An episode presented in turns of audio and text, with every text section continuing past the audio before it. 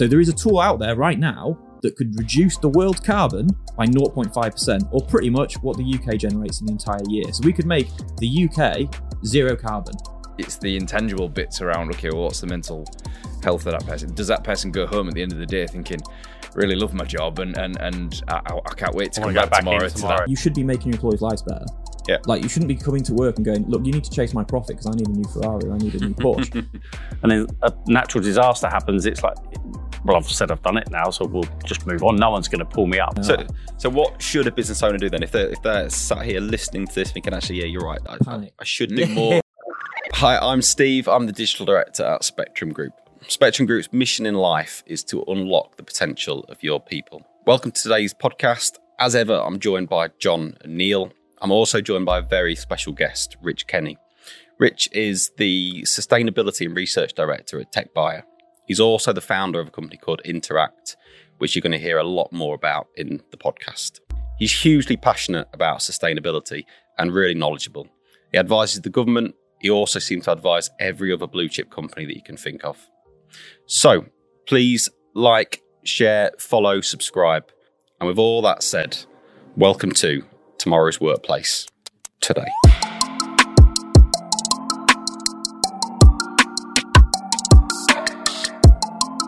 Welcome today to Rich Kenny, Hello. who I'm just going to allow, give the floor to introduce yourself, who you are, what you do, what you're passionate about.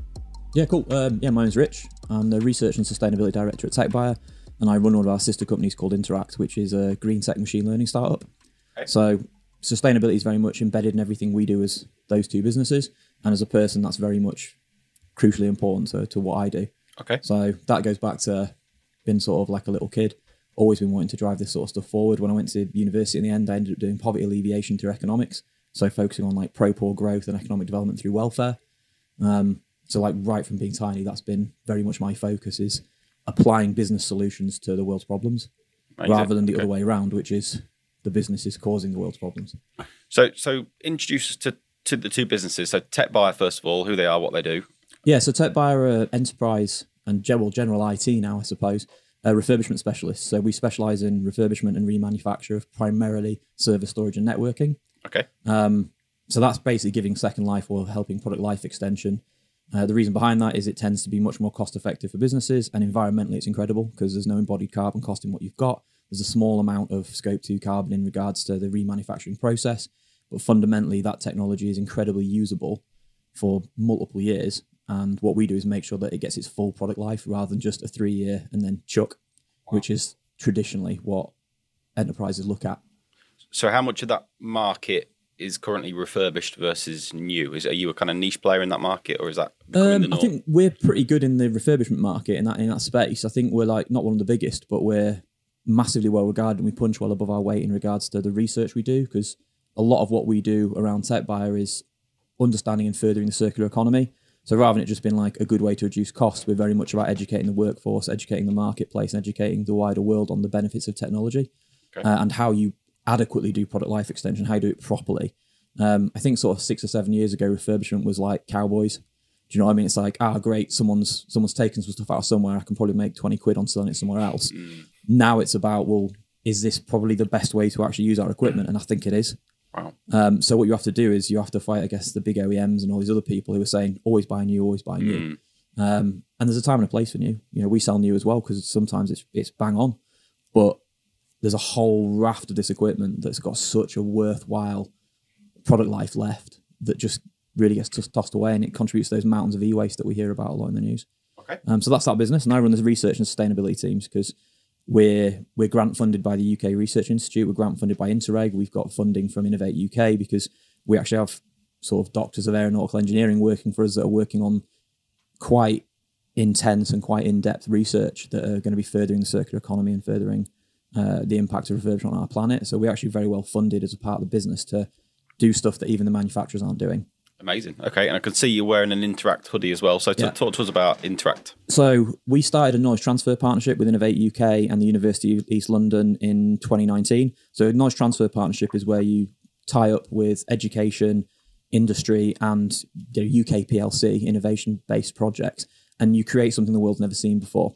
So our project was to basically look at the impact of refurbishment on the data center sector, um, identify payback points, you know, whether it's good, what good refurbishment looks like, and fundamentally create a scientific and economic model for refurbishment that was effective. During that, we were benchmarking loads of servers using sort of industry benchmarking tools, and we unequivocally disproved Moore's law of computing as part of this research project.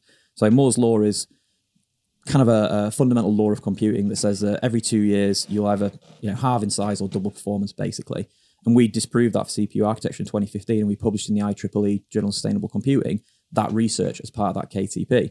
What that meant is we could completely reanalyze the the buy every two years to refresh and get the most. Because instead of having transformational games of 100% better, these new architectures are like 13% better, but actually use quite a bit more energy. So what's what's triggered Moore's law? Is it has it been a gradual decline off that, or has it been a, something that's? Do you know what's really the actual the, the pinpointed date is of like 2014, 2015 in CPU architecture. So there's a defined date where you see idle power increase and actual top end performance increase, but incrementally. So they've got worse at doing nothing, where servers spend quite a lot of time doing nothing, um, and they've only got a little bit better at doing something. And it could be elements of dark silicon on the chip. It could be uh, basically the architecture of how you build a CPU. It could be that you can't fit any more transistors and have them all fire because silicon has a finite amount of energy it can produce. It could be the density of cores that means that they can't all, you know, do what they need to do as effectively as they could do. So there's quite a lot of stuff that plays into it, and I'm not entirely sure the exact specifics of that. What I am sure is the effects, wow. and that okay. hasn't come back out the other end yet. So people always say, "Yeah, but Moore's law will restart again." Mm. You go, probably we might move to like two nanometer technologies that completely change the way we do it. We might architecture CPUs on graphene rather than silicon. These are all hypotheticals, you know. But what I can say is it can't be an immutable law if it stops having an effect for seven or ten years. Yeah, yeah. You know, it's like, oh, this is a law of computing that just had a ten year break. It's not a law, then, is it? It's kind of an observed trend that's restarted again. So the reason this is kind of spraffing on about this is that while we were doing this analysis, we put it all into a machine learning model to then be able to predict basically the energy efficiency, impact, and performance of any server of any brand, generation, model, configuration, anything. And we spent three years benchmarking and providing this data set to build this tool. And that tool is now Interact. It's, it's part one of one of the tools in our business that we've launched.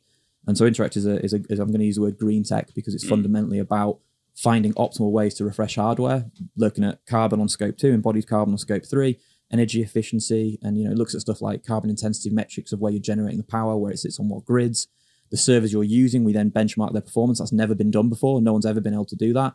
So we can comprehensively go into a data center and say, right, looking at all your IT equipment, we can tell you, can reduce energy by 80% running the same utilization on the same level of performance. So okay. we can save you massive amounts of carbon, massive amounts of energy, massive amounts of cost. Environmentally, if you did that for every data center in the world and you ran that analysis, you could reduce global carbon by 0.5%. So 0.5% of the world carbon mm-hmm. you could eradicate in wastage through IT and data centers. That's wow. a monstrous amount. I mean, we're talking about the energy that the, the UK uses. So you could make the you could make the UK zero carbon mm. by optimizing data centers because they're such high energy users. Amazing.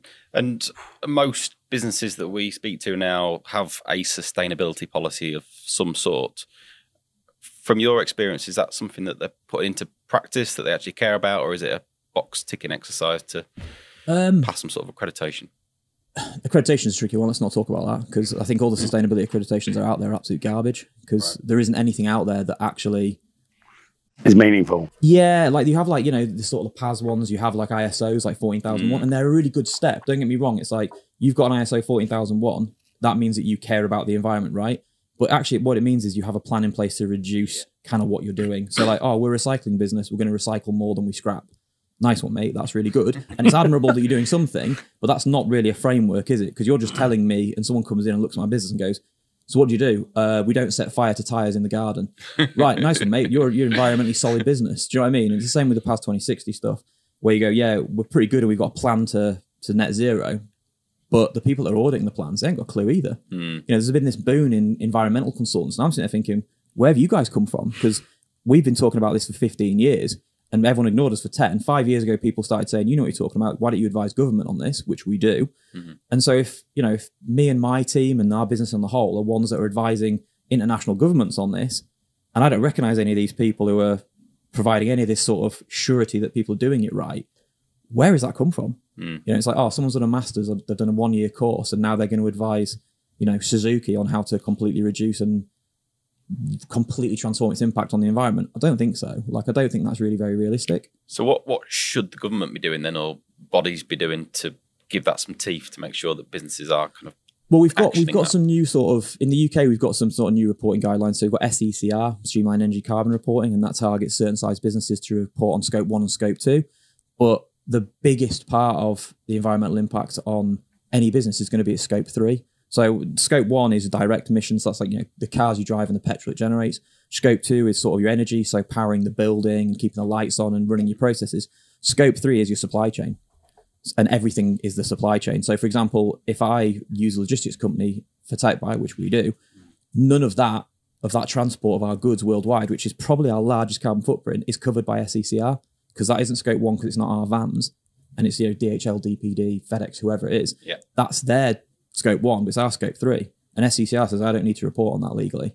So the biggest part of carbon in my business, for me to comply with SECR legislation, which is the only one that really matters right now, I'd have to report that. If I'm a data center or a, a technology business, if I have servers on premise, it's scope two. So if I'm using my own servers, it's that energy. If I go to cloud, it's technically scope three. It's someone else's problem. So I can literally shift the entire burden of my responsibility and my entire sustainability out of reporting by just going, just gonna use this partner. I've seen that. it. I've seen that. Outsource with, it. uh, I've seen that with the some of the food manufacturers that we've got. That we've we had one of our largest ones ask us about, yeah, plastic tax, and uh, they've got to now. Obviously, that's coming to pay it now. So it's like, how do we collect all this information? How do we gather all this information? How do we calculate it all? And then some of them were when we were talking to these these different um, companies, they were like, they were taking a viewpoint exactly like what you're saying. They were saying, "Oh, that's not my issue. Uh, it's my logistics company. They've got to mm. report on that, or we'll do this bit, or actually, yeah, we'll." And then whereas the others were taking a different viewpoint, they wanted to own it and actually, yeah, manage it right through. We always say you can't manage what you can't measure. And if mm. you basically shift the entire responsibility of your environmental reporting on somebody else, you're taking their best guesses. Mm-hmm. That I don't think is robust, personally. I mean, for me, it's like if someone said, Do you know how much energy your business uses? And I go, Yep, I've got the bills. I know what the grid intensity looks like. I know that to generate this much performance costs this much power because I got the reports and that's what I've been charged for. If I if they say, you know, how, how are you doing environmentally? Awesome, mate. Everything goes to cloud and cloud's really effective. Yeah. In a lot of cases, it is, by the way. Like it's it's fantastic. But if you you know if you Can't don't know, you don't know. Yeah. What, what are you doing to improve your efficiency? Nothing. I've given it to someone else. It's their mm. problem. Mm. Well, that's not robust. So that's is that not changing honest. then? When is scope three going to come into force? For Well, they encourage it. They encourage you to report on your scope three, and that's one of those things. It's encouraged. Exactly. Like, please report on your scope three, and it's like, okay, wicked, I'll do that. Um, so I guess I need to speak to everybody who supplies everything to my business worldwide, and they better have a mechanism to report on what they do. And it's just not realistic. We talk about uh, embodied cost in, in stuff. So in scope three carbon, the, the embodied carbon of creating an asset, and I'll use a server because it's a really easy mechanism for me to transpose. So within that server, there is an amount of energy required to to make it right, to refine the minerals, to pull the stuff out of the ground, to to then assemble it, correct, you know, collate it, and ship it. Right, there's a huge part of that. So they reckon that a server, your average server, is like a ton of carbon embodied. Great. Okay, whose best guess is that? Hmm. Yeah. So you, you're honestly telling me that for that server, you know how hard it was to mine the materials and pull the gold, palladium, neodymium, tantalum, all these raw materials that you pulled out of Chile and out of you know, DRC and out of you know New Mexico. You pull all this stuff out of the ground, and you're telling me you know what it took to mine the fractional components of the critical raw materials that sit within information technology. You know what the smelting process was for the aluminium that went into it. You know about the plastics and what proportion of that was recycled, remanufactured, and reincubated. You know what it cost to transport it via plane or train or boat. You don't know. To go from Chile to be assembled in China to then be shipped to America to then to be sold in the UK. Mm. And you're telling me you know the entire logistics chain of what that cost and the carbon intensity of moving those materials and assembling them and creating them. You don't. So it's a best guess, right? Mm. So you're saying we encourage you to report on scope three. Great. Well, when I go to a supplier and go, "What's in your hardware?" and they go, "I haven't got a clue, mate." And you go, "Fair enough," because you don't. So will we ever? Uh, I, I was, yeah. I was think we're ask. starting to develop technology to track this stuff. I think we're doing better. Uh, will we ever, with absolute certainty? No, but I think we'll take we'll take good enough. I think, and that's what we have to say. We have to say what's good enough, what's feasible, what's practical. Um, I look at it because I run some of the compliance teams in our business of what is effective compliance as far as we can go to still run a profitable business. Because if you go to the nth degree on some of these things, it can make your business quite difficult to run. So, what is good what is great and what is perfect. And it's one of those, you know, great is enemy of good, right? You can get 95% there with 5% effort, but to get that other 5%, Diminishing returns. yeah, exactly. Yeah. So I think we need to identify when we're hitting diminishing returns on this, but encourage that we need to get to that point and not just someone go, oh, it's pretty hard, mate. Mm. Like we probably we probably don't know. You go, well, how hard have you tried? Because it is a big important part of you know not setting the world on fire Mm. is knowing what we buy and how we buy and how we consume and why we consume. And you know, I think that's a huge piece of it. Um, the other piece is with governments, which was actually a question about 45 minutes ago before I went off on one um, was around legislation. How do you incentivize that? And we're seeing you know, SECR and ESOS in the UK.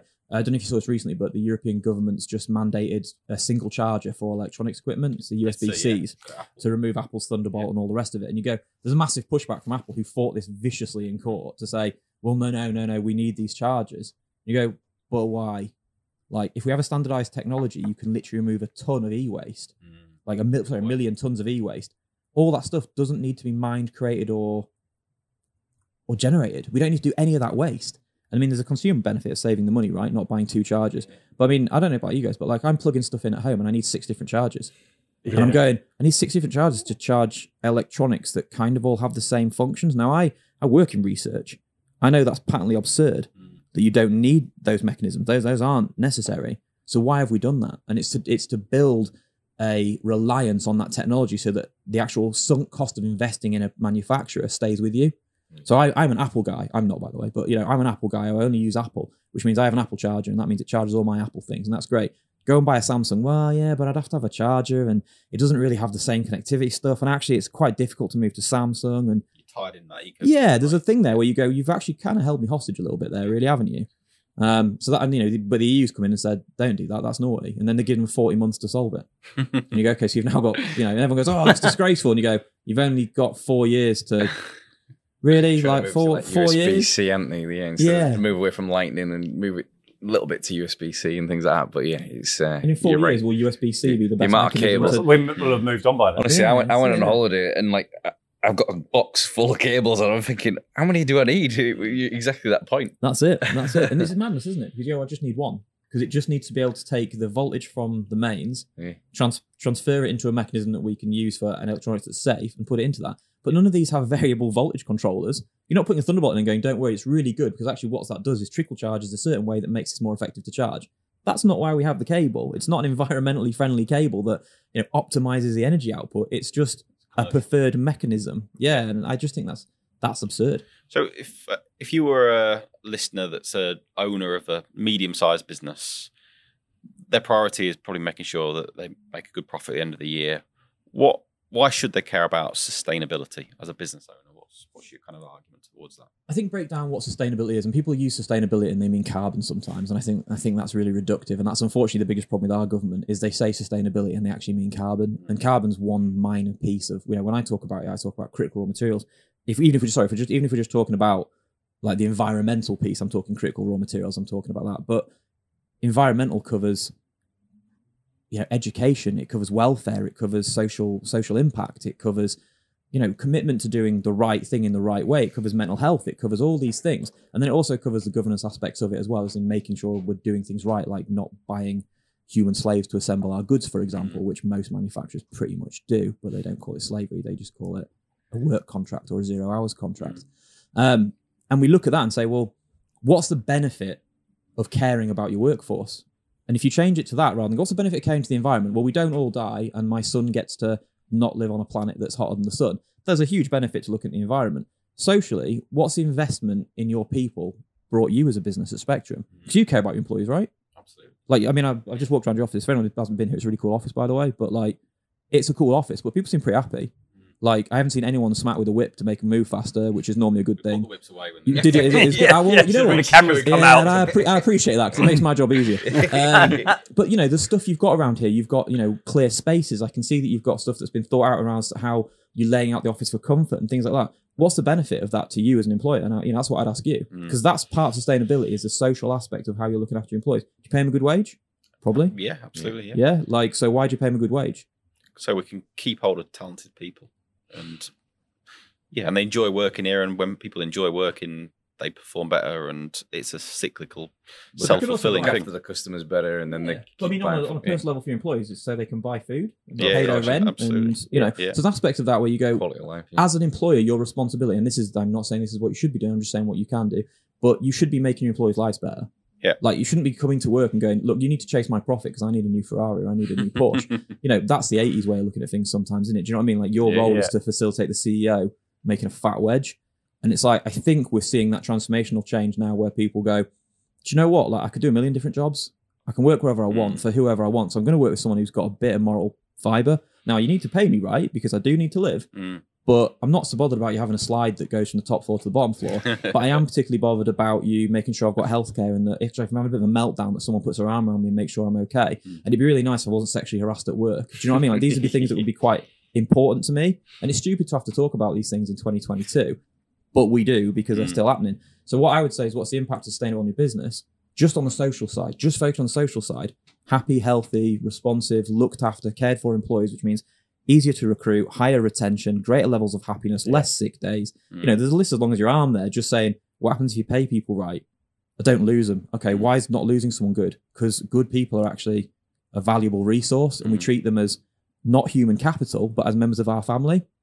You know, retention is the most important thing you can do in a business because it shows that your culture is strong. Mm. And that's that's for me, that's the big thing. Part of complete culture is about understanding their wants and not just saying we have a certain culture and you need to align to that. Like, don't look at culture as reductive. Look at it as exploratory, as, as creative, and as a benefit. Um, you know, at Interact, we've just launched our SDGs, so Sustainable Development Goals. They're the UN's SDGs. You pick from one of 17 goals and you put stuff in place that says you'll report on your performance on these goals. And most big companies are following SDGs because it's a simple framework that's effective to launch. And our ones are focused on like, you know, carbon reduction because that's what Interact does. So it's an e- it's an easy one as a business to say, okay, we want to reduce carbon by a million tons of carbon this year, and we can probably do that. But one of our second ones is about gender equality because in tech, gender is a massive issue. Mm. And so our it's in this is part of our articles of association that our our decision making will be fifty percent female. So irrespective of how many people I want to hire, decision making must remain 50-50. And in tech, that's quite hard. What sort of decisions? Because you presumably you're making decisions every single day. So we're business, talking directional, strategic, board level decisions. So fifty percent of our senior management team must be female.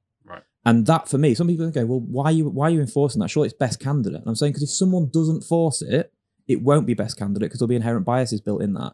So if we don't say we need more women in tech, we need more women to do this, and someone goes, yeah, yeah, it'll happen naturally. Well, it hasn't. Mm. So maybe people need to say, yeah, it's best person for the job, and I agree with that. But you also need to create an environment where they feel supported when they're in that role. So that's easy for us because envir- you know, for us, it's sixty percent female. You know, my head, my marketing manager's female, my head of development's female. Like my, you know, my environment, my child environment is, is female. Wow. And why are we better as a business? Because we've got creative, smart people making great decisions that feel empowered and supported by the management. You know, I'm happy to be outnumbered. I don't want to be the only white guy on my team. Like, you know, that's not that's not something I sit there and worry about and go, "Oh God, is other people like me in my business or in our business?" I don't care if they're like me. I care if they've got a vision that aligns with mine. But other than that, I really just want them to, you know, be really good, good people. Mm. Um, and so my experience in working in technology for 12 years is that some of the best people I've worked with happen to be female. And so I need to encourage an environment where they can come and do and, and feel strong and do that. Is this are you an anomaly in the market? Do you think, or are you seeing when you're working with customers? Are you, are you finding more and more people are kind of joining you on that philosophy? I see a lot of wonderful women leaders and and seeing more of them. Mm. But that might just be the platforms and how that's been presented as opposed to the actual absolute numbers. But in a technology firm, especially something that's like cutting edge like machine learning, it's a sausage fest. Mm. Like, let's be honest about that. Like, Yeah. you know what I mean? And it's and it's a shame because my developer that I've got, Nora, is unbelievable Mm. absolutely unbelievable. But she'd get buried in most companies. I'm not saying that you know she, she's not strong and capable. She's incredible, but there's a chance where because she's quiet and she's a really good thinker, she gets talked over in most businesses, and they would miss a golden opportunity to have an incredible person leading their technical teams, and they won't mean to do it.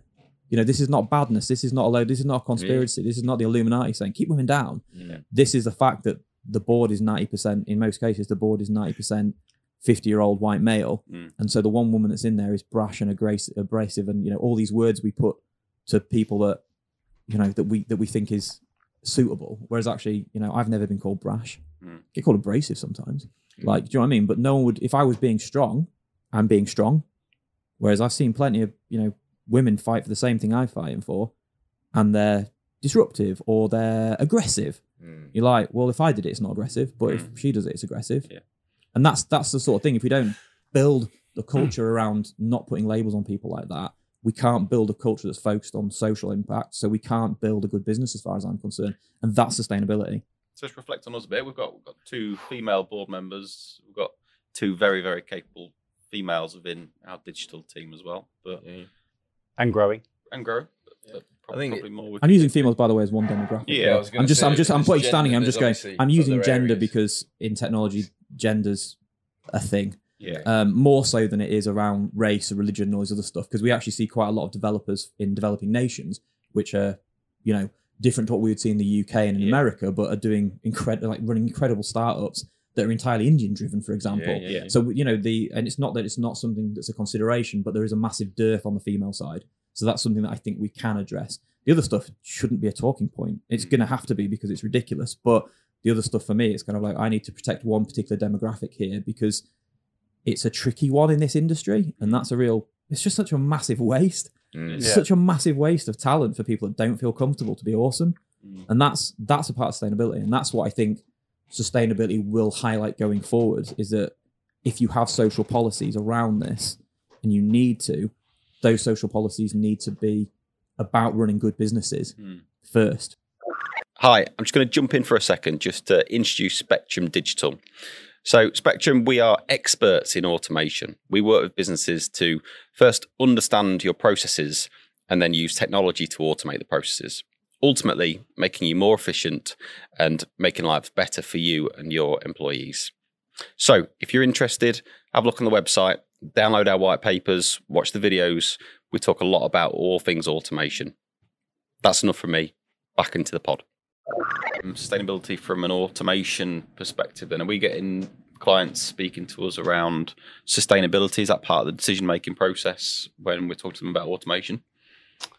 Uh, well, I don't know if it's about automation. It's, it's about when we engage with someone. I, I am actually starting to have those, you know, those questions around what's your sustainability policy, etc. Now, at, at- some with customers and some with prospective customers. It's like you know, we're interested in what you can do and how you can help us, but we're also interested in your ethos and you know, uh, your, your staffing, you know, your environmental, you know, Yeah.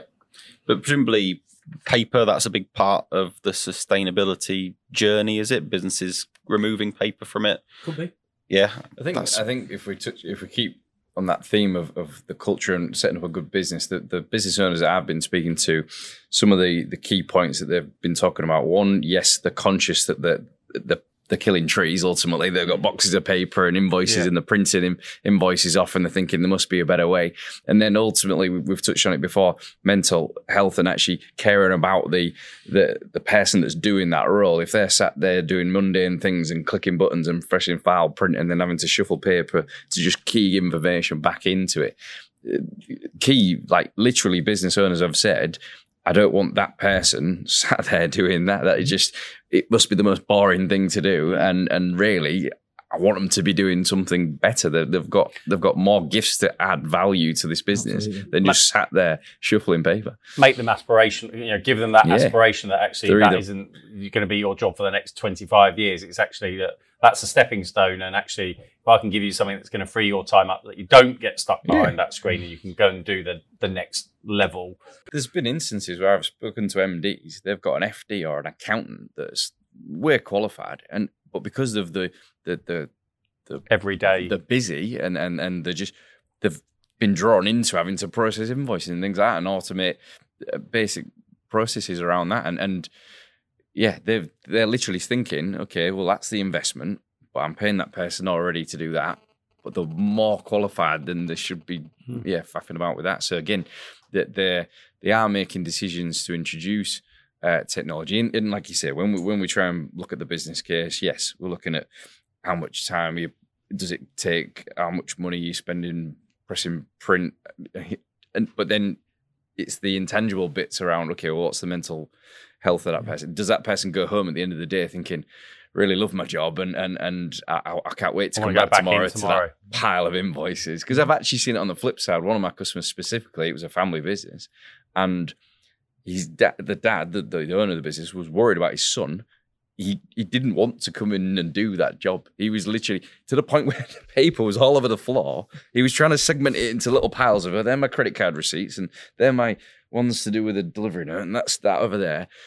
And he and literally the day we turned up to do the audit, he did, he, he running, rang in sick because he just was like, I don't want to see any more paper. And his dad was like, Yeah, we need to sort this out because it's Yeah. just not right. So it's the human element as well. But we, we are certainly hearing more about sustainability uh, uh, out in the, the media and the news. I mean, you've got a podcast now that you've started around sustainability. Is that right? Just yeah, talk so to we're us about doing. that Yeah, so we're just we're just literally just launching it. So it's the, this Interact Sustainability series, and what we're going to try and do is put a different approach to sustainability forward, um, and keep them small. We're going to do like 15, 15 minutes sort of thing. Um, so like our first one's on um, what can the golden age of piracy teach us about social contracts, stuff like that. So something really interesting where I, I think what we need is a younger generation to listen to that and go, what what what the heck does piracy tell us about? And you go, well, actually, you know, they're one of the first socially inclusive organizations. They didn't care about race, gender, you know, any of this sort of stuff. A ship is like a business. Mm. So there's a great analogy there in regards to you're all pulling together. Yeah. Everyone has their job. It's about valuing people. Sailors were highly, highly valued because they're difficult people to train.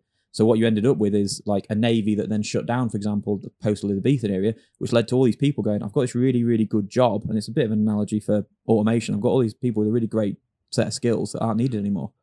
And what, what do they do? So they go and take their skills somewhere else. And that happens to be, you know, across to the new world.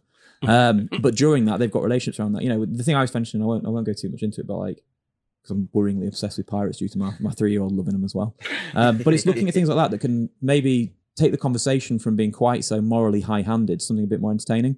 Mm. Because the biggest problem we have with, and I'm using sustainability, and I'm meaning it's sustain, when I say sustainability, I'm covering not just ESG, because what we hear a lot of is like ESG, ESG, like Yeah. like CSR used to be like corporate social responsibility. Now we talk about environmental, social, and governance.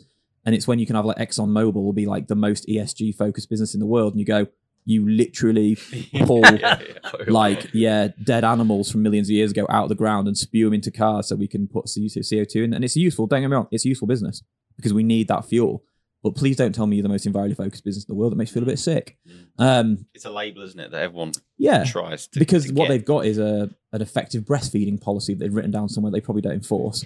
that they say, you know, it's okay to go to these private rooms we've built somewhere because we we really care about young mums. It's like we don't hire any.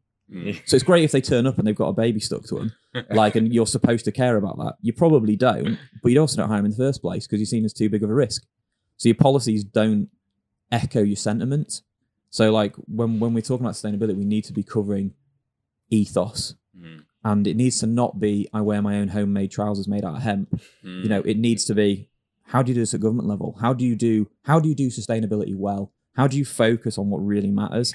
And that's that's the key thing, really. I think that's what I want us to drill down into in the next two years is what does good look like and how do we have a template for that? And it starts with education in my mind. Yeah, because sustainability it's a, it's a very high level term, isn't it? It's an umbrella term for lots and lots of things. I think that's what probably business owners find difficult is actually in hard, man. practice. What does that mean to me as a business? Yeah, and it's super, super hard for businesses. Like they come in with these reports we talked about like earlier on about SECR, ESOS, all this sort of stuff. And basically what happens is some business owner goes, Oh, we've just hit threshold for, you know, streamline engine carbon reporting. Accounts team, can you provide all that? And they're like, sorry, do what with what? Mm. And Yeah. it's like, well, you you do the company reports, and now we have to have SECR in it. Right, I don't know what that is. I don't know how we even go about that. Right, yeah, but it's a legal requirement now. Well, what do we want to do? All right, well, let's go speak to PwC or EY or some other Yeah. absolute joker of a firm Mm. that well, yeah, a big four, the sort of big fours that can do financial audits on firms and say, yeah, you're really healthy, and then watch the pensions get stolen, a la Debenhams. You know, this is not good due diligence. These firms are not well directed. You know, I spoke to a lot of them, and they're discovering this as well for sustainability. So they've got a track record of looking at your books and saying, you have made money, well done, Mm. and this is how much money you've made, and therefore you're an attractive investment. You're now asking these same firms to do carbon reporting for a lumber mill Mm.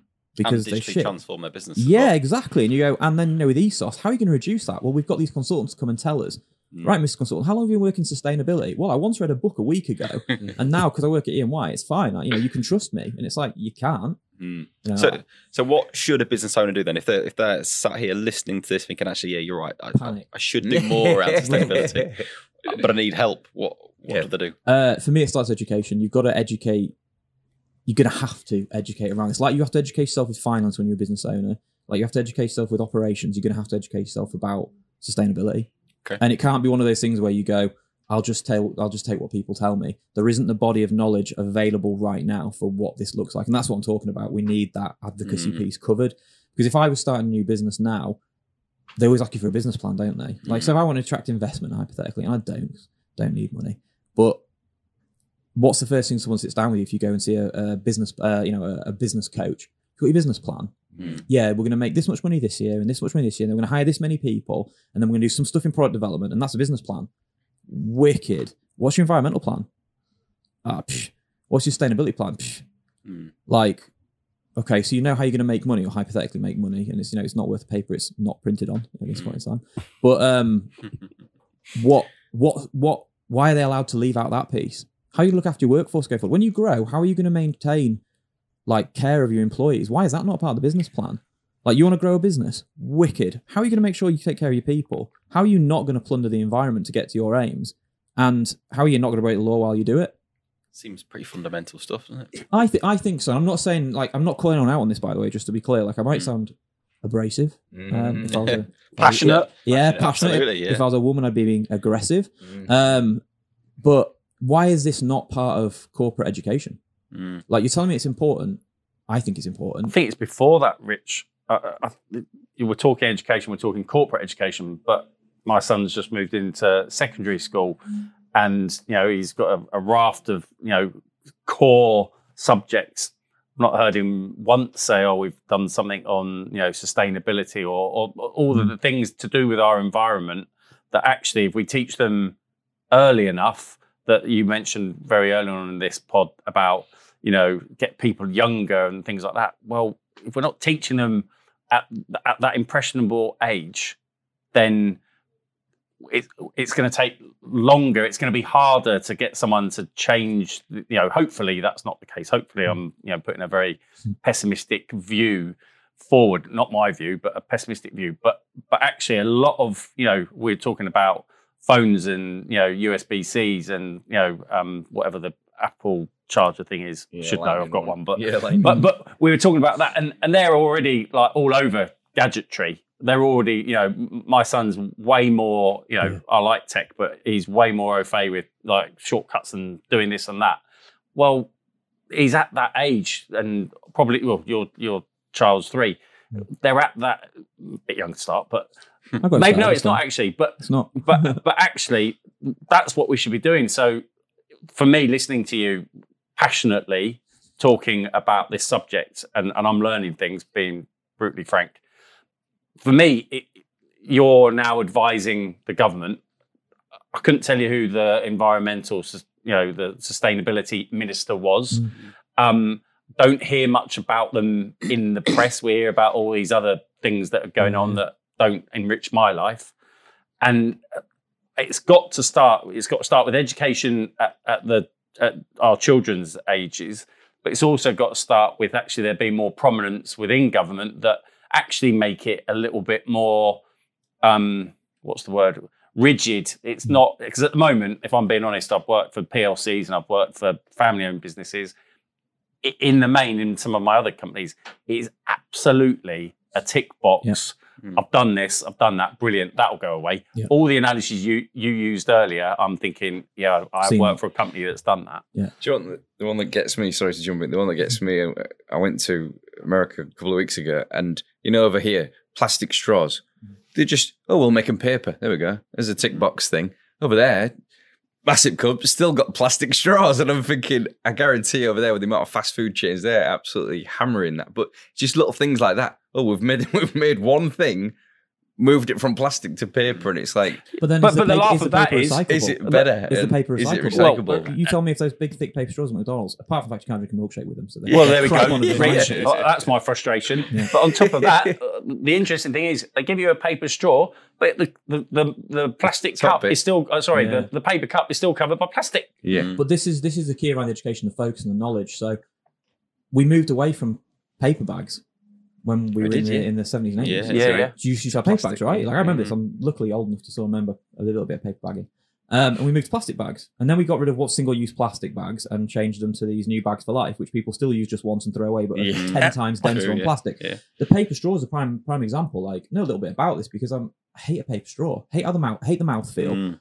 So you know, but I also hated plastic straw because I don't drink with a straw anyway. But you, you know, there's a there's a preference there even if there wasn't. Yeah. But how recyclable are those paper straws once they've been used? Because I don't think they are. My understanding was that they require quite a lot more energy to create than the plastic ones, and, and this is just some of the stuff I've heard. So I need educating on this as well because I'm not clear. But I'm not sure those paper ones are recyclable. So have we done the right thing? Mm. I don't. Yeah, and it I It was don't, the quick, is, I it was a knee know. jet reaction, wasn't it? To kind of Paper's better than plastic because single-use quick, we'll do bad. something. Stop putting plastic in the ocean. David Attenborough said, "Oh, we shit, we're putting loads of plastic in the ocean. We better do something." And it was just like, "Hang on, why have you picked the straw?" it was like out of everything. But, but actually, so in, a, in another life, I worked in print and publishing. So I worked for printing companies that produced magazines, you know, consumer magazines, and your subscribers would get it in the post, and it would come in polythene, and it would have been printed on, etc. And, and then, and I'm talking ten, let's say 10, 15 years ago, there was this massive thing. Right, right, we're going to biodegradable um, you know, poly, if you like. Obviously, it's not poly, but biodegradable um, coverings for your, for your magazines chucked in it. Yeah. So we've got all this rubbish that you know, as a as a reader or whatever, and I'm slightly diversifying where we were, but we just chuck away. So that's been you know all all the things that's resulted in the trees being chopped down to produce the paper for people to go, yeah, not interested, chuck it yeah, and- yeah, yeah.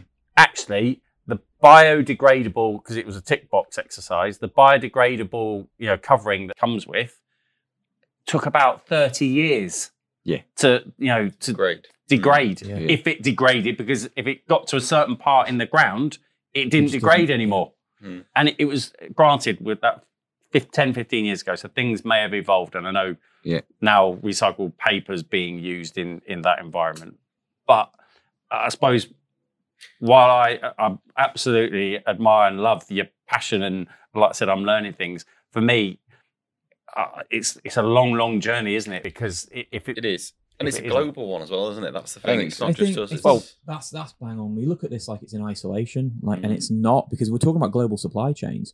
Like, and it, it horrifies me every time I buy like a little toy for my son. Mm. I, I buy him a lot because I'm a softie. yeah. Um, but like, I'll buy, we like, do you know what I mean? Like, I'll buy him like some stupid little thing that was like ATP or something, and we'll get it from like you know. At the moment, he's obsessed with these things called like super things, and they're just like little plastic pieces of rubbish that he's not going to want in a year's time. Yeah. And it's a tiny little manufactured plastic thing that has no secondary life or secondary use. I don't know if it's recyclable, but he's got about ninety of them now. Mm. And I'm sitting there going like, yeah, I'm, you know, I'm all about Yeah. Environmentalism, but I still pick him up every one every time I go to the shop because it makes him happy. Yeah. And I think you know, you multiply that by every child in the world, and I know you know we're we're in a fortunate position, so I can afford these AEP things for him.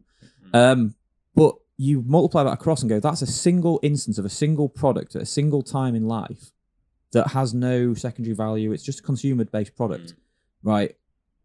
What what is the impact of all these little microtransactions Yes. added up?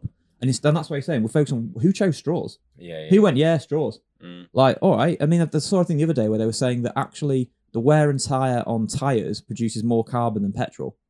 Like the actual particulates released from Really? rubber burning on our roads produces more than tires. really Uh, from yeah, tires, sorry, yeah. produces more than the actual the fuel. That's And. I remember before we everyone was like anti-diesel. It was go to diesel. It's better for the environment. And then yeah, went, right. oh, sorry, it's got ten times the particulate. It's quite terrible, actually. right, and then and then this is my one pet peeve. I'm going to go off this because the one thing on transport that really annoys me is the UK government goes, we're not going to have any more petrol cars after 2030. We're going to move completely to electric cars. And you go, well, that sounds good, right? Because you get rid of the the particulates in the air and the oxygen. That's that's great, right? You go, okay, how much energy does the UK need to power a UK car fleet at current mm. 10% more energy than it currently has. Okay, so we need 10% more energy. Okay. How can the, can the grid support that? No. No. Okay, yeah. so we can't, so at the very basic level, we can't support that. Okay, is there enough lithium in the world for the batteries needed to completely electrify? No. Okay, is there enough copper in the world to build, you know, the wind farms? Because we want to do it with sustainable technology and renewable energies. So, okay, we're going to build wind farms to get this extra 10% energy that the grid can't support, but hypothetically, maybe it could. Someone will solve that problem. Right. What does it take to build those wind farms? Well, we'd need the world supply of copper for the year just for the UK to build and maintain those wind farms. So we need all the world's copper for the UK. No one else can have any, just the UK, so they can have a wind farm. Yeah. What about neodymium? We'd need 10 years of the world's supply of neodymium every year to power these ones. Great. Are these are these blades from the from the you know the the wind farms? Are they recyclable? No, no, they're single purpose. You can't actually refurbish them. Okay, and how long do they last? Oh, five to ten years.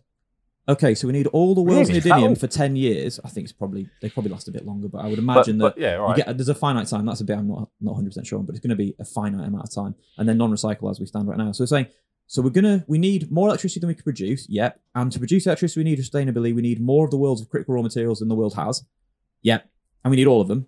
Yes, even though we can't have them. Yes, and we don't have enough lithium to make the batteries that allow us to have the cars to do this. Correct. What's the policy? Electrify the UK's car fleet by 2030. It's like, but I've just told you in 2022 that we don't have the energy, we can't make it with the mechanisms we've got in the world right now, and we can't make the cars. So Right, what's, we'll- the, we'll carry what's- on. what's the policy? Get rid of petrol Carry cars, have them electrified. And you're just like, okay, so that's that's someone smart, and maybe they're smarter than me. I'm not the smartest guy in the world, but I, I know how maths work. And like, you know, if supply I, and demand. If I on, have five can't apples and you want yeah. 50, I can't give you 50 apples. I can only give Just you five. up a little bit. Stop asking me for 50.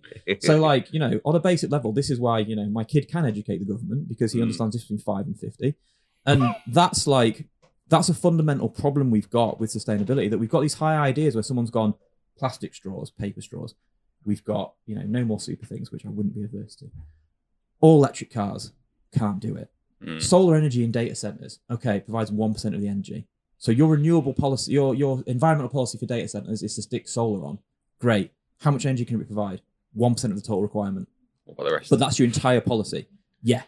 The one that got me when. I first met you, that you when you did that round table in Leeds, and and again, the reason I invited you on today was because you speak with so much passion about this topic, and, and again, the education piece. You're so knowledgeable. You opened my eyes about like um streaming, Oh, yeah. like the streaming thing blew my mind in terms of like as opposed to a, just having your Blu-ray or your DVD versus we don't think anything of it now. My my children just yeah Netflix or Amazon Mm. Prime or, or YouTube. Disney They're Plus. constantly They're streaming.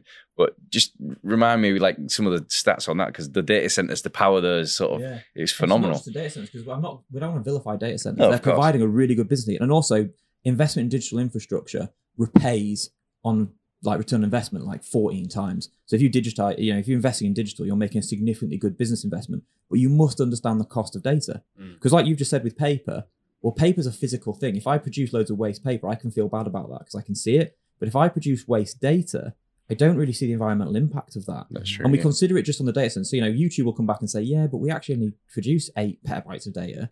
Yeah, that's, that's not that much. Go, yeah, what does it take to transfer that around the world, though, through networks? Because there's a cost of transferring data.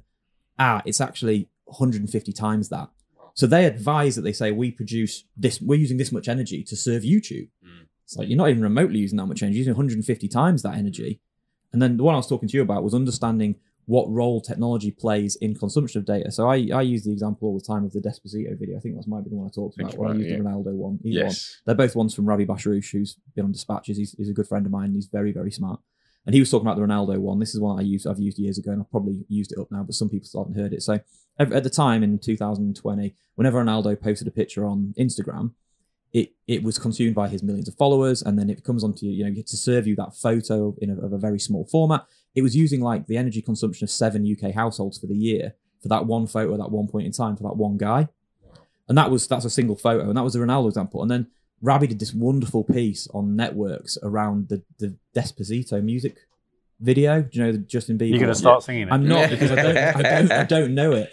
Um, I know it's something to do with Mexican food. It's something to do with burritos. But that used the energy consumption of four African countries for the entire year because it was the most streamed song. And we're not talking like Burkina Faso. We're talking like Sudan plus Central African Republic plus like you know we're talking like four whole countries' energy consumption was for that streaming of that song. And all the you know the big the big network players like YouTube came back and went absolute fallacy. We used this much energy, and they went agreed. You used eight petabytes of data to stream that song, but that song is four minutes long, and if you turn that into data, let's say 800 meg, if you consume that in four, you know, in in 4K rather than 3K rather than SD or whatever, there's a multiplier on that. So Mm. consuming uh, data in SD versus HD is three times worse. So it uses three times more energy to serve you a HD video than an SD video. So if you're watching YouTube and you're watching a video in on your phone, you don't, you know, and you're only listening to the music potentially, but you're watching it on YouTube, so you're getting streamed the video. You're listening to a song in your headphones and you're streaming it in like high definition mm. to your phone, it's using like a gig of data. It's like it's using a significant amount of data. Now you think the network effect, right? I'm consuming that data from a data center in Seattle. So it goes from Seattle to New York under the transatlantic cable to, to, to London or the central internet exchange. Then it comes to me and does another hop to serve to me in Manchester before it gets to me in Leeds. So that hops through five different data centers. So if I'm using a constant display content display network to receive that data quicker, then they have to replicate that data. So you're saying, yes, it's in my data center in Seattle, but now it's also in my data center in London. It's also in my data center in Manchester.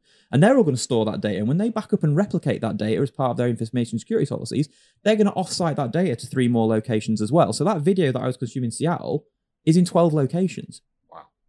So you said it's 800 meg, but it's not. Because we've just agreed now it's 10 Wow. gig, right? And I've had to transfer it under these undersea networks. Also, how am I consuming it? 3G, 4G, Wi Fi? Doesn't matter, right? Okay, so 3G is four times worse than 4G. So consuming it on 4G is okay. Consuming it on 3G, I'm using four times more energy. Consuming it on Wi Fi, though, I'm twice as effective as 4G. Hmm. So if I consume it on Wi Fi, I'm eight times better than 3G. That's pretty massive. Yeah. Phone, laptop, Yeah, yeah. big screen, all have different energy uses for the consumption of Just that don't think data. about it, do you? And this is what we're talking about. We talk about data. And I know this sounds really complicated and I'm breaking this down, but fundamentally, that's where that data use comes from. You go, no, no, it's not four nations, it's this. Well, the network impacts 100 times that. And then you look at where's it been consumed? It's been consumed in Asia. Primarily, half the consumption of the you know six billion views is in Asia. Yeah. Right? Do they have 5G or 4G networks in most of Asia? No. Is Wi-Fi enabled in most of Asia or you know India? No. So what are they consuming it on? 3G.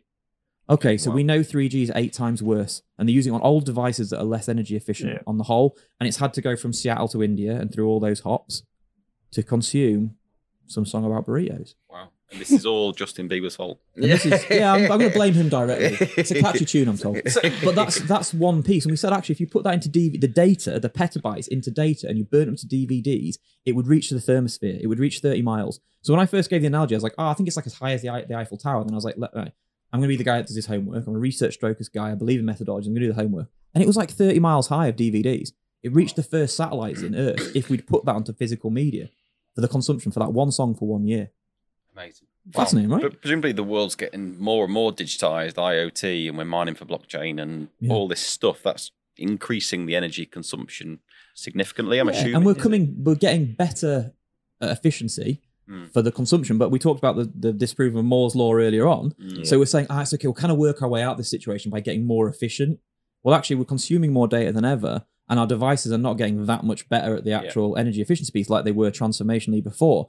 So we're creating this storm where we go, digital is good, and it is good. It's the underpinning of every part of the United Nations SDGs. Digital will help solve issues around sustainability, but we have to look at what responsible consumption looks like as well. And that's with consumer behaviors on buying crap like my plastic toys for my son, Mm. and it's consuming data that I shouldn't really consume. I think what's what's that thing at the moment? They say at the moment there's stuff around like people having three sources of information most of the time all Mm. day. Mm. At home, that's you've got Alexa on, you've Yeah. got the TV on with something that's been streamed, and you're playing on your tablet. Yeah. Honestly, Yeah, my, my son yeah, does it. true. He puts the telly on and then he sits and watches. How, Yeah. how are you doing do, that? Yeah. The Yeah. TV's on and the iPad, but then they're streaming it constantly. Literally, I'm like, no, no, get off that. But even going back to the toys the other day, You're like, put that down, put that down, put yeah, that down. Like, the, the only time that I, I sort of, because again, you sort of make sense of it when it piles up, is birthday. So in April, my daughter and my son, 10 days apart, the blue bin was just, again, gifts. It's just, just all the wrappers and all the plastic. And, and you're thinking, that's when it hits home when you actually physically see it. But then again, like we've said with tech, sometimes you don't see the impact. And also, we're marketed and sold to to buy this fancy new thing, Mm. and, and we're told that it's more. And it, I, I think even with like TVs and whatnot, and electricals, when you go to Curry's or AO or whatever, they've, they've changed the the banding, haven't they, for the because they were. I think.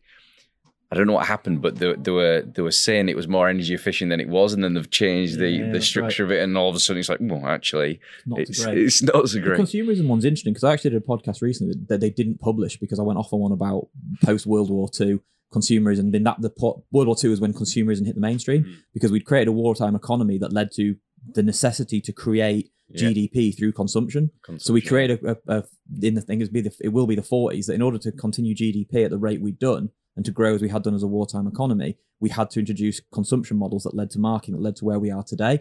And that's that's why people are a bit like, well, you know, this is kind of how people are. And it's like, well, actually, no, we've actually created a consumerism Yeah. movement that's less than 100 years old. Yeah, it is. Wow. And you don't you don't really think about it, do you? You go, well, No. what do you mean? It's like, well, My granddad used to have all. He used to have a, a greenhouse, and he used to grows into grow tomatoes his and tomatoes and all his. TVs. Now when did we're you buy new going- TVs? When Yeah. when you were when you were like in like this, you know, 60s and 70s when TVs were kind of like a thing. You repaired them, right? Mm. Repaired Yeah, your TV, Well, and yeah. you know we talk about right to repair repair as well shops. around this sort of stuff, Yeah. and it's coming back now. Repairing in product life extensions coming We're back, not and we've got really old enough to remember, but John. Wow. Well, I can remember on the subject, Steve. Um, no, seriously, I, I can remember, you know, my dad going to radio rentals, Yeah. or I can't remember the other one at the time, Curry's or, or whatever, and, and and we would rent it, be- and Yeah, then it would be right. You hand hand it back, that would get pushed on to someone else, and then you you get that. We'd rent it for like you know, I don't know, two years. years, three Yeah. years, and and then suddenly, like you said, Rich, it kind of evolved to then said, well, I want to buy my own, and Yeah. I'll keep it and I'll keep it for a while and then it will break and I'll get it fixed. And I actually got a TV fixed, hold the phone about 12 months ago for, for my son's um, Right. bedroom. And uh, to be fair, I might have, it might have been better to buy a new one. to buy a cheaper new one, which, when, uh, sorry, let me rephrase that. Financially, Yeah. yeah, it would have been probably more cost effective to dump it and go a new one. But because it was quite a big screen, my old lounge one, I thought, actually, do you know what?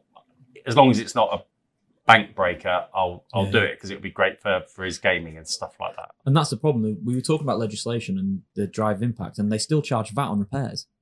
You're like, Mm. why? Like, if you removed VAT from repairs, repairs would be 20 percent cheaper, yeah, Yeah. and Great that decision then becomes easy to make, right? Well, actually, I'll pay to repair this because it's cheaper than buying new. Mm. When new is always cheaper than, you know, repaired, Yeah, yeah. then where is the economic incentive to be good? That's a great point. Uh, it is a great point, but what I would say is actually back in my day, thanks Steve, um, there were so many more repairmen Yeah. for, Yeah, for yeah, the yeah. for the various things, Yeah. be it lawnmowers, be it whatever. washing machine, dishwashers, Yeah, exactly. everything. Yeah, There aren't now. TVs. But equally, digital has probably helped facilitate making those repairs yourself. I like, Oh. I love iFixit. Yeah, yeah. yeah. I fix it. It's just like you know, I've put a couple of videos up on. I'm te- but to be clear, I'm terrible with this sort of stuff. Working technology, I'm really good at research. I'm terrible with my hands. Like uh, you know, like I'm I'm just not good at this sort of stuff.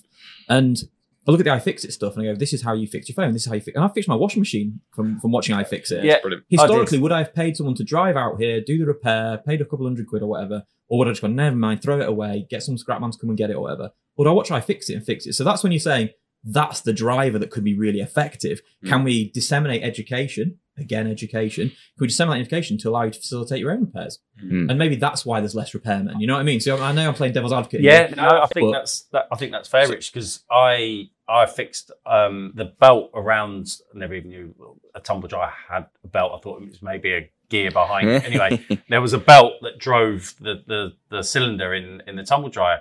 It went, and I thought couldn't find anyone to repair it. Actually, that was my first thing, and then I thought, oh, iFixit or Google iFixit comes up. Yeah. Brilliant. Oh, all you need to do is get this. So eSpares, plug for them. Happy days. Next day, there I am in the garage taking the top off. It's all falling apart, and I'm like, okay. Uh, and then managed to put it together. Works like a treat. And and there was a, another one, sense of accomplishment. Actually, do you know what? Yeah, I haven't yeah. chucked it, but B, I've managed to fix something myself. B, yeah, um, and off we go. Uh, and I think that's it. But just going back to your research around data centers, because obviously what we've said is everything's moving to a data world, and and you said something. I might be wrong, and you will correct me, please. But that something like the amount of energy that's used for data centers when it's I don't know I can't remember the stats but it was basically along the lines of they're not they could be way more efficient Yeah, yeah, yeah, yeah. and I'm just conscious how how a how did you measure it Hmm. not obviously the nuts and bolts of that but but how can we get, then go back and say right all these massive data centers which I guess are popping up left right and center around the globe Well, it's not just massive ones. The problem is lack of data around how many data centers there are in, in, in, in general. We kind of cover the hyperscale ones, you know, the Google, the Apple, the Amazon, all that sort of stuff. But you know, micro data centers, edge-based data centers, there's millions. There's millions of these yeah. data centers, and every single one is just putting kit in and slinging kit in to run a role that, and they use the kit inefficiently because they don't know no better. Mm. And this is one we're talking about. What could people do? data centers are responsible for about 1% of the world's carbon, like energy and carbon. Because And that's only going to grow. Yeah, that's going to grow, but as they become more efficient, that number will probably stay in absolute terms. The 5G networks will become better, which means data transference will become more energy efficient as well. But but that it's only going to grow in, in the absolute numbers. Digital itself, I think, it's responsible between four and seven percent of world's emissions. So we talk about that's like home IT as well. That's like using hmm. your laptops. That's all this sort of stuff. So it's a huge part of what we do. I mean, it's up there with like it's past what the airlines use. It's past aviation is what digital does in regards to Really? environmental impact. Oh, way past, way past that. You know, it's getting up to the point where it's getting close to like commercial fleet. Do you know what I mean? As in like transport sort of costs, because they're the big ones. Like agriculture, transport, and like business are the key sort of, you know, and but digital's built into the business numbers. Sure. Um, so these are absolute numbers. They're fairly re- reliable. They're not mine. They're ones that I got from people that I trust, from big agencies that I do trust, not like a Deloitte or a, an Accenture, but from people that actually have no vested interest in these numbers. Provide the information. Okay, well, what could you reduce? Well, some if people used Interact, and I'm going to use, I'm going to plug my product here Yeah, because I actually genuinely believe it's world changing. If the, every data center in the world used Interact, we could cut the global consumption of data centers from one percent of total energy to half a percent. We could easily be fifty percent better. I've done 150 take cases now with data centers ranging from massive ones to, to tiny ones. And the energy saved is on average 60 to 70% to run the same workloads at the same level of efficiency. So just with better configuration of kit, better understanding how to use the equipment. So there is a tool out there right now that could reduce the world carbon by 0.5% or pretty much what the UK generates in the entire year. So we could make the UK zero carbon Wow. on a world level. And that is one technology for one area of a business. And I guarantee there's a million startups out there and a million businesses out there that solve problems like this mm. That would make transformational change. And because they're not going to be accepted by risk averse culture companies, it won't happen. The number of people that I deal with, and it's really forward thinking businesses that'll go, I'll try what you're what you're saying, mate. Oh, that's been transformational change. Thank you very much. But it's these businesses that you'd expect to be interested in what we do. But the majority of businesses are just like, nah, our IT team says it's a bit of a hassle. Mm. Don't want to do it. So you're telling me this guy's got a view that it might make his job a little bit harder for a week. So we're not going to change the world today. Thank you very much. And there's a million of those decisions been made every single day in all areas of the business. It, it's it's all about financial incentive Yeah. to do the right thing. And there's one piece that I always harp on, which is was fission. You know, um, so energy on making energy from energy.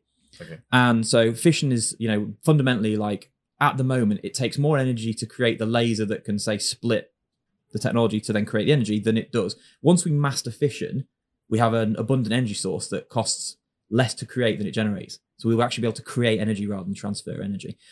There are about 50 companies that have got massive research grants, all investigating fission, all under NDAs, all not talking to one another. So you've got 50 companies with millions of Wow. maybe a billion pounds going into it worldwide, who are all trying to get a comparative commercial advantage in their creation of fission. And I guarantee they're all doing the exact same work or permutations of that work. That if they actually shared that knowledge and combined Get it, quicker. they'd get there faster because they'd learn every like you know oh we did this fission thing and it moves us ahead 10 years. They haven't done that yet but they did something else that would have moved us ahead six months and solved a problem we just had. If that knowledge combined we went you know what? We've decided fission's good. Okay great. World and this is why we talk about global exactly what you're talking about it's a global problem. If everyone came together and said right f the money hmm. let's look at the impact we would solve it So let's. There is no global leader, but let's say we live in a world parallel world where Boris Johnson resigns and and you get the gig. What I don't want your full policies, but to sleep every night. what are you doing? What what's your what's your top three things that you're going to do? if I, I mean, sticking just to sustainability, because I'll be Mm. honest, like, although my background's economics, I'm probably not going to mess with like those sort of policies. Yeah. So I'm going to stick entirely to what we do. I would incentivize investment in R and D that we share globally. So I would say that you produce something, a product, we trial it, we put it into incubators, we immediately share that knowledge, and we incentivize them financially to make it worth their while to share that knowledge. So rather than going, we'll try and smash a unicorn valuation, you get a billion. go, Okay, well that's really good. You've solved a massive problem there worldwide. How about everyone put some money in the pot? And you do quite well out of it. So it encourages you to, to get the bestest and brightest to do that. And we run it as a global scheme. The second would piece be I would aggressively penalize people that aren't actively reporting on environmental outcomes. And I mean aggressively penalize them. Like, you know, the people, the threat of data was GDPR, wasn't it? Yeah, Big fines, big yeah, fines. yeah. I'd, I'd hurt people bad enough that they'd need to think about doing things right. Not stimmy business. Not I wouldn't want to be decreasing people's competitive advantage or anything.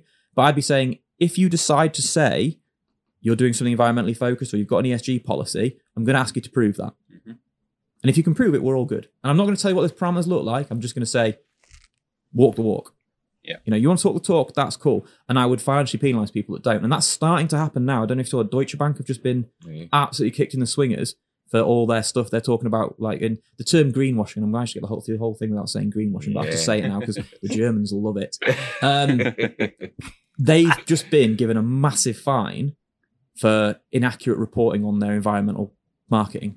And there's another business, I can't remember who it is, but it's huge. Like it's a huge business who are also now also going through that themselves. So for all their marketing saying we're great on this, we, we do all this sort of stuff, people looking at that and go, all right, show me. And they've gone, well, you can't.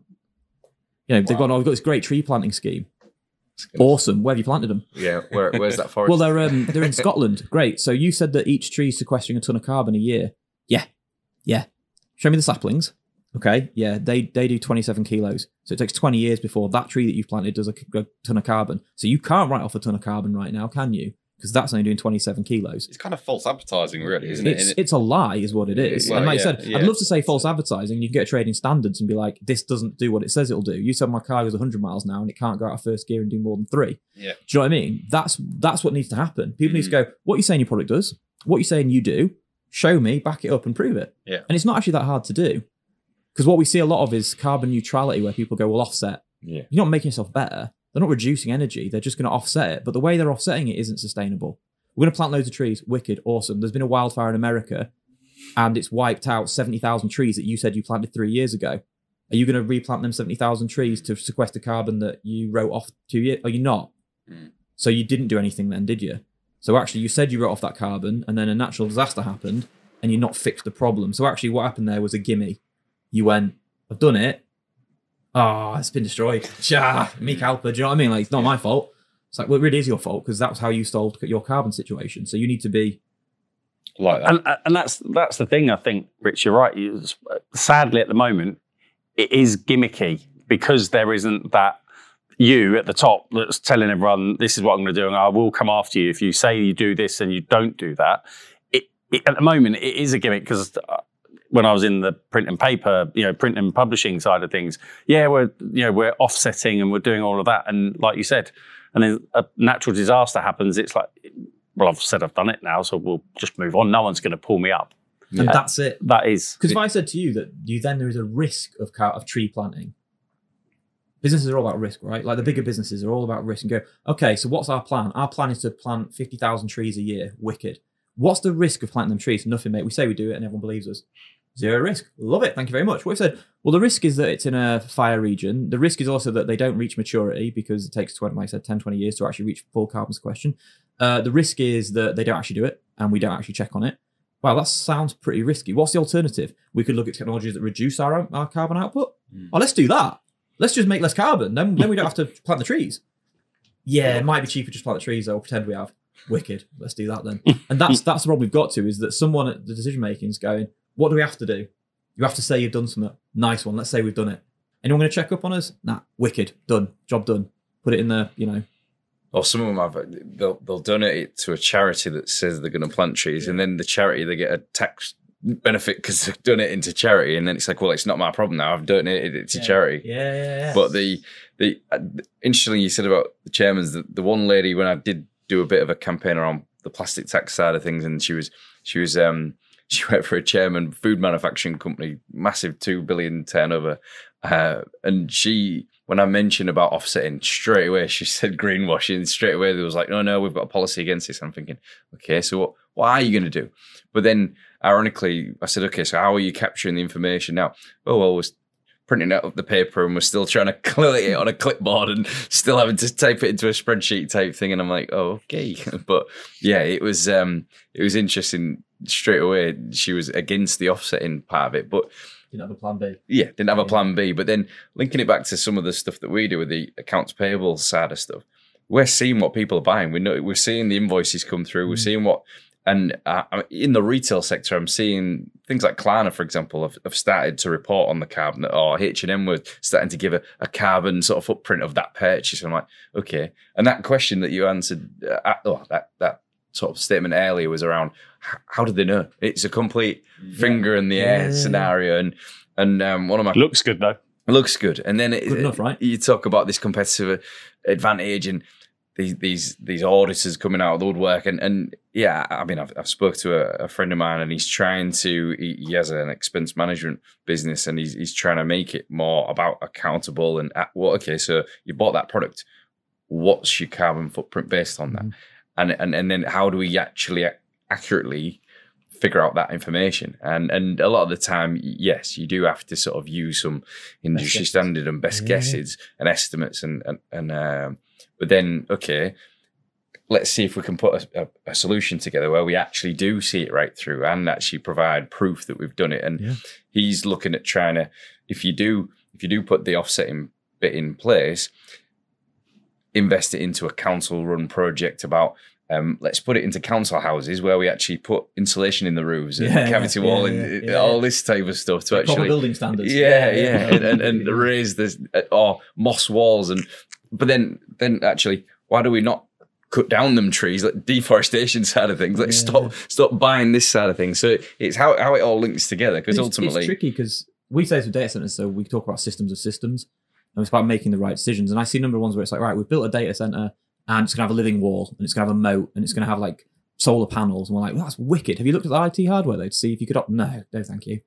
But, but that sixty-five percent of your energy draw is, is right there. Now we're good, mate. We've we've put um, flowers on the outside of the building. Yeah, that's, you're the like, big, like, that's the big takeaway for me is businesses they focus more on offsetting what they're doing as opposed to actually changing the Yeah. core of Yeah. what they're doing. Now they yeah, improve that. absolutely. And it's you know, I've got some stories I could tell you about like the government's approach to this, which sickens me um, when it comes to embracing these sort of technologies and just how bad procurement processes are to allow them to make good decisions. And this is for like the NHS, this is for the government, this is, and I'm sure it's not just for sustainability. I'm sure this is for better final financial management as well.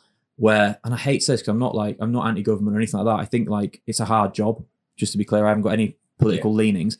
Wouldn't want to do it. Mm. Like, but there's a part of it where you go, inherent corruption in power leads us to make poor decisions. And I've seen that firsthand on multiple times. And I'm not allowed to talk about it because it's, it's upsetting, but like solutions are there to be, to solve problems that people want to solve.